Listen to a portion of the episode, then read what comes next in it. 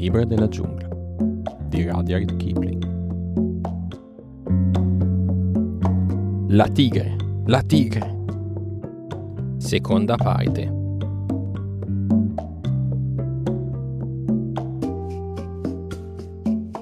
La mandria si trattenne un istante sul bordo del pendio, ma Achela lanciò il grande urlo di caccia e gli animali si precipitarono l'uno sull'altro, come delle navi, giù per una rapida, facendo schizzare intorno alla sabbia i sassi. Una volta lanciati, non c'era più speranza di fermarli, e prima ancora che avessero raggiunto il letto del torrente, Rama avvistò Shere Khan e mucchiò. Ah ah! esclamò Mowgli sulla sua groppa. Ora hai capito! E il torrente di corna nere, di musi schiumosi, di occhi sbarrati, rotolò giù per il burrone come macigni trascinati dalla piena. I bufali più deboli si trovarono sbalzati ai fianchi del burrone, dove si aprirono una via fra i rampicanti. Sapevano ormai che cosa avevano davanti a loro. Era la carica terribile di una mandria di bufali, contro la quale nessuna tigre può sperare di resistere. Shere Khan sentì il rimbombo degli zoccoli. Si slanciò a precipizio giù per il burrone cercando da una parte e dall'altra una via di scampo. Ma le pareti erano a picco e dovette tirare dritto, appesantita dal pasto e dalla bevuta, con tutt'altra voglia che quella di combattere. La mandra attraversò sguazzando lo stagno, che la tigre aveva allora lasciato, facendo risuonare con i suoi muggiti lo stretto burrone. Mowgli sentì dei muggiti di risposta dall'altra estremità e vide la tigre girarsi Essa sapeva che alle brutte era meglio affrontare i tori piuttosto che le bufale con i bufalotti. E allora Rama inciampò, traballò e passò sopra qualcosa di morbido. E seguito dai tori andò a cozzare in pieno contro l'altra mandria. I bufali più deboli furono sbalzati di peso da terra dall'urto. L'impeto della carica trascinò in aperta pianura ambedue le mandrie, che cozzarono scalpitando e sbuffando. Mowgli sfruttò un momento propizio e si lasciò scivolare giù dal collo di Rama e si diede a menare bastonate a destra e a manca. Svelto, Achela! Dividili, disperdili, o si ammazzeranno fra di loro! Cacciali via! Hai, Rama! Hai! Hai! Hai! Figlioli miei, piano adesso, piano! È tutto finito. Achela e Fratel Bigio correvano avanti e indietro a mordere le zampe dei bufali, e benché la mandria avesse già girato per rigettarsi alla carica giù per il burrone, Mowgli riuscì a far deviare Rama verso i pantani e gli altri lo seguirono. Shere Khan non aveva più bisogno di essere calpestato. Era morto e già gli avvoltoi accorrevano sul suo corpo. Fratelli, questa è stata una morte da cane, disse Mowgli, tastandosi per cercare il coltello che da quando viveva fra gli uomini portava sempre in una guaina appesa al collo. Ma tanto non avrebbe mai fatto prova di battersi. La sua pelle farà una magnifica figura sulla rupe del consiglio. Bisogna mettersi subito al lavoro e sbrigarsi. Un ragazzo allevato fra gli uomini non si sarebbe mai sognato di scuoiare da solo una tigre lunga dieci piedi. Ma Mowgli sapeva meglio di ogni altro come attaccata la pelle di una bestia e come andava staccata per il verso giusto. Fu un lavoro serio, e Mowgli squarciò, strappò e brontolò per un'ora, mentre i lupi se ne stavano a guardare con la lingua a penzoloni e si facevano avanti per tirare quando Mowgli lo ordinava. Di colpo, una mano gli si posò sulla spalla. Egli alzò la testa e vide Buldeo armato del suo moschetto Tower. I fanciulli avevano raccontato al villaggio la fuga dei bufali e Buldeo era uscito su tutte le furie, con il fermo proposito di dare subito una lezione a Mowgli, poiché non era stato ben attento alla mandria. I lupi si dileguarono appena videro arrivare l'uomo. Che pazzia è questa? chiese Buldeo, rabbiosamente. E pretendi di poter scuoiare una tigre? Dov'è che l'hanno uccisa i bufali? Ah, è proprio la tigre zoppa. Ci sono cento rupie di taglia sulla sua testa. Bene, bene, chiuderemo un occhio. Se hai lasciato scappare la mandria, forse ti darò anche una rupia della ricompensa, quando avrò portato la sua pelle a Kaniwara. Si frugò nella cintura per cercare la pietra focaia e l'acciarino, e si chinò per strinare i baffi di Shere Khan.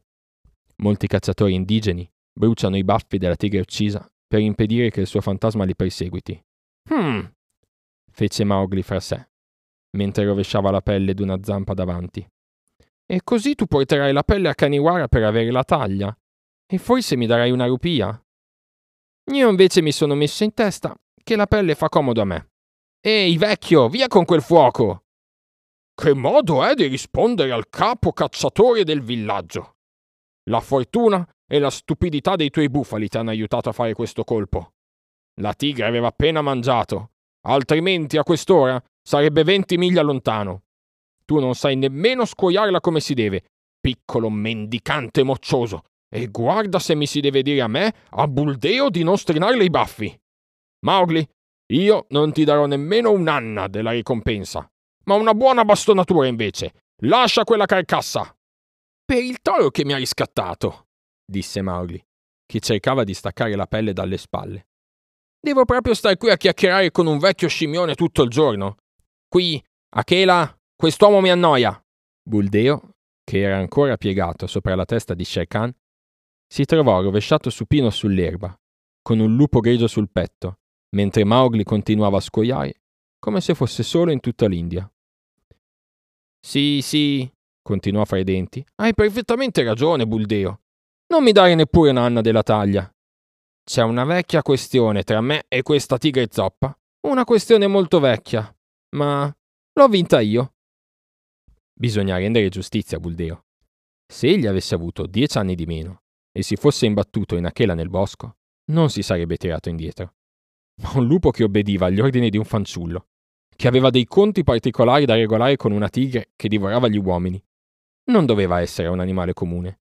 Si trattava di una stregoneria, di una magia bella e buona, pensava Buldeo, e si chiedeva se l'amuleto che portava al collo lo avrebbe protetto. Era rimasto immobile come un tronco, aspettando di vedere da un momento all'altro anche Mowgli trasformarsi in una tigre. Ma, ma, Maharaja, sommo re! disse infine con voce alterata rauca. Sì? rispose Mowgli senza girare la testa e con un risolino di scherno. Io sono vecchio. Io non sapevo che tu fossi qualcosa di più di un semplice mandriano. Posso alzarmi e andarmene prima che il tuo servo mi faccia a pezzi? Va, e che la pace sia con te. Soltanto ricordati un'altra volta di non mischiarti nella mia caccia. Lascialo pure andare, Achela. Buldeo si allontanò zoppicando verso il villaggio più rapidamente che poté, girandosi indietro a guardare se Mowgli si trasformasse in qualche terribile mostra.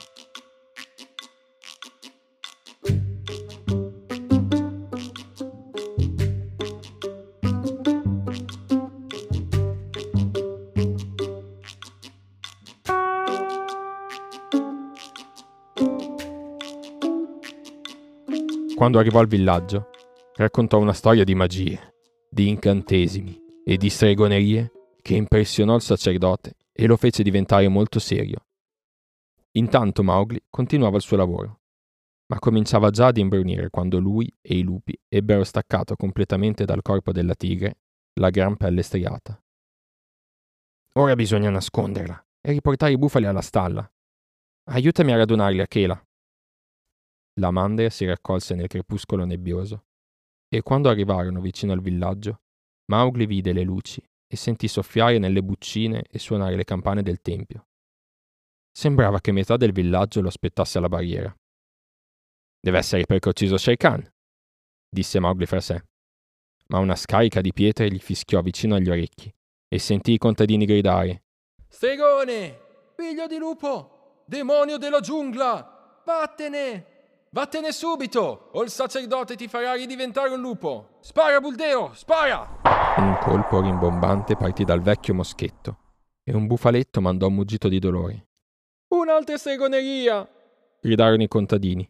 È capace anche di far deviare le pallottole. Buldeo, quello era il tuo bufalo. E adesso che cosa vuol dire questo?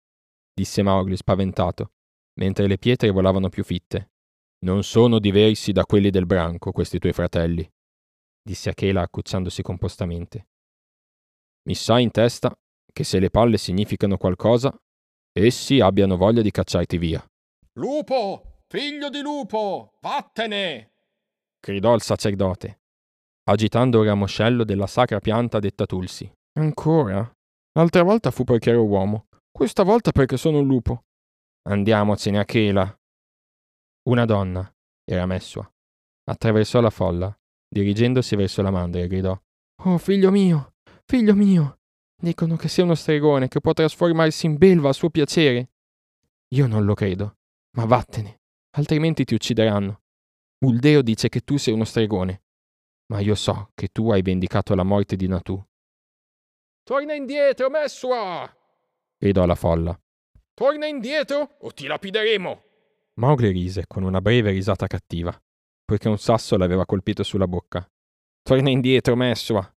Questa è una di quelle sciocche bugie che narrano sotto il grande albero la sera. Almeno ho vendicato la morte di tuo figlio. Addio, e corri svelta, perché rimanderò dentro la mandria più velocemente di quanto non arrivino i loro pezzi di mattone. Io non sono uno stregone, Messua. Addio. E adesso di nuovo Achela! gridò. Cazza dentro la mandria! I bufali erano piuttosto impazienti di rientrare nel villaggio. Non ebbero nemmeno bisogno di essere incitati dagli uli di Achela e si precipitarono verso la barriera come un turbine, disperdendo la folla a destra e a sinistra. Riprendete il controllo! gridò Mowgli sprezzantemente. Può darsi che ne abbia rubato qualcuno. Contateli, perché io non ve li porterò più a pascolare. Addio, figli degli uomini, e ringraziate Messua se non torno coi miei lupi a darvi la caccia per le strade.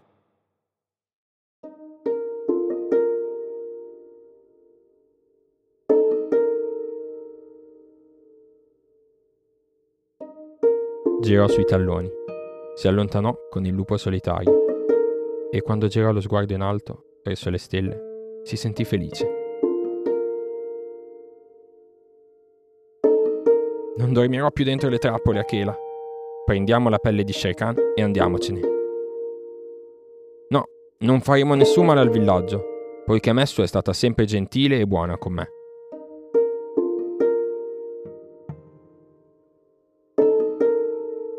Quando la luna spuntò sulla pianura, riempiendola tutta della sua luce bianca, i contadini spaventati videro passare Mowgli con i due lupi alle calcagna e un fardello sulla testa al trotto instancabile dei lupi che consuma le miglia come il fuoco. Allora suonarono le campane del tempio e soffiarono nelle buccine più forte che mai. E Messua piangeva, e Buldeo arricchiva di fronzoli la storia delle sue avventure nella giungla, finché arrivò a dire che Achela si era drizzato sulle zampe di dietro e aveva parlato come un uomo. La luna stava per tramontare, quando Mowgli e i due lupi raggiunsero la collina dove era la rupe del consiglio e si fermarono alla tana di mamma lupa. Mi hanno scazzato dal branco degli uomini, mamma! gridò Mowgli. Ma vengo con la pelle di Shere Khan per mantenere la mia promessa. Mamma lupa uscì con passo rigido dalla tana, seguita dai cuccioli, e i suoi occhi brillarono come il fuoco quando vide la pelle. Io glielo dissi quel giorno, quando ficcò la testa e le spalle dentro questa tana per dar la caccia a te piccolo ranocchio. Glielo dissi che il cacciatore sarebbe stato a sua volta cacciato. Ben fatto. Fratellino, hai fatto bene, disse una voce profonda dalla macchia. Ci sentivamo soli nella giungla senza di te. E Bagheera corse ai piedi nudi di Mowgli. Salirono tutti insieme alla rupe del consiglio e Mowgli stese la pelle sulla pietra piana, dove era solito accucciarsi a Chela, e la fissò con quattro schegge di bambù. Achela vi si stese sopra e lanciò il vecchio appello del consiglio. Guardate bene, guardate bene, o lupi! Proprio come quando l'aveva gridato la prima volta che Mowgli era stato portato lassù. Da quando Achela era stato deposto, il branco era rimasto senza capo e aveva cacciato e combattuto a suo piacimento.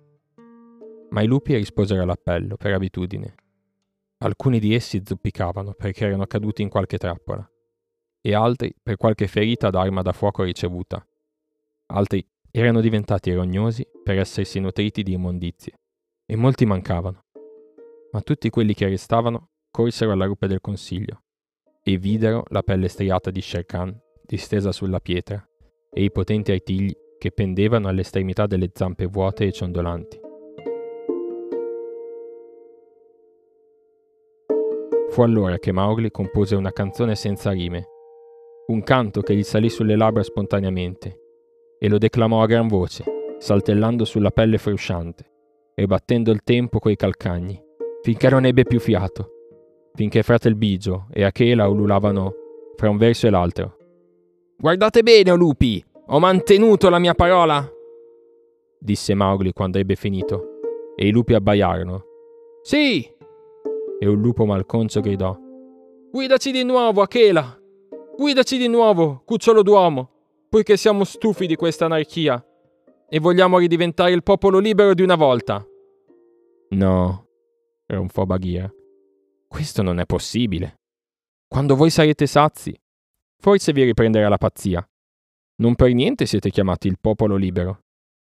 Avete combattuto per la libertà. L'avete ottenuta. Saziatevene ora, o lupi. Il branco degli uomini e il branco dei lupi mi hanno scacciato, disse Mowgli. Ora caccerò da solo nella giungla. E noi cazzeremo con te, risposero i quattro fratelli di Tana. Così, da quel giorno, Mowgli se ne andò a cacciare nella giungla coi suoi quattro fratelli. Ma non rimase sempre solo perché qualche anno dopo diventò un uomo e si sposò. Ma questa è una storia per gli adulti.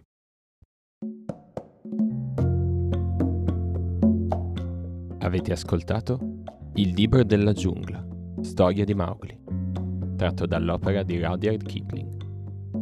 Le musiche sono di Blue Dot Session. Quest'audiolibro è letto e curato da Filippo Buscaroli. Se volete sostenere questo lavoro, potete lasciare una recensione o parlarne con gli amici. Grazie per l'ascolto.